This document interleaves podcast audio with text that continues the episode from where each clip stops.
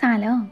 من الهام هستم و شما شنیدار قسمت 28 از پادکست آوینا هستید. در پادکست آوینا ما درباره یک کتاب 365 را برای پرورش فرزندانی فوقالعاده صحبت می‌کنیم.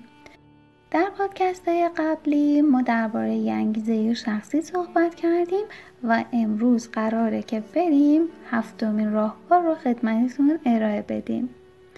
وقتی که بچه های ما تصمیم می‌گیرن که توی فعالیتی مثل فوتبال، بسکتبال، حرکت موزون، نواختن پیانو، خوشنویسی و هر فعالیت دیگه ای ثبت نام بکنن هم شما و هم بچه کوچولوتون موظفید که این فعالیت رو طی یه دوره زمانی خاص انجام بدید و به انجام دادن اون متعهد بشید.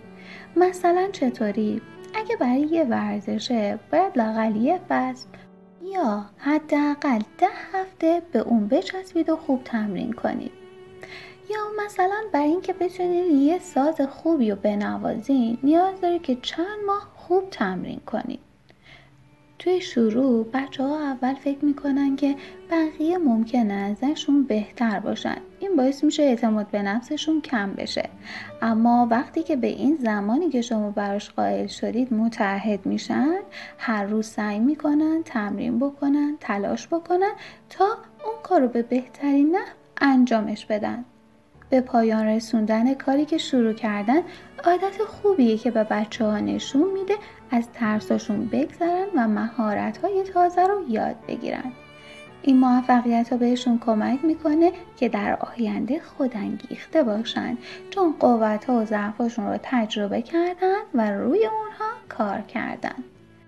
اگر بچه های ما تا اون موعد مقرری که برای هر تمرینی مقرر کردیم پایبند بودن و اون رو انجام دادن و بعدش تصمیم گرفتن که اون رو رهاش کنن به تصمیمشون احترام بذارید.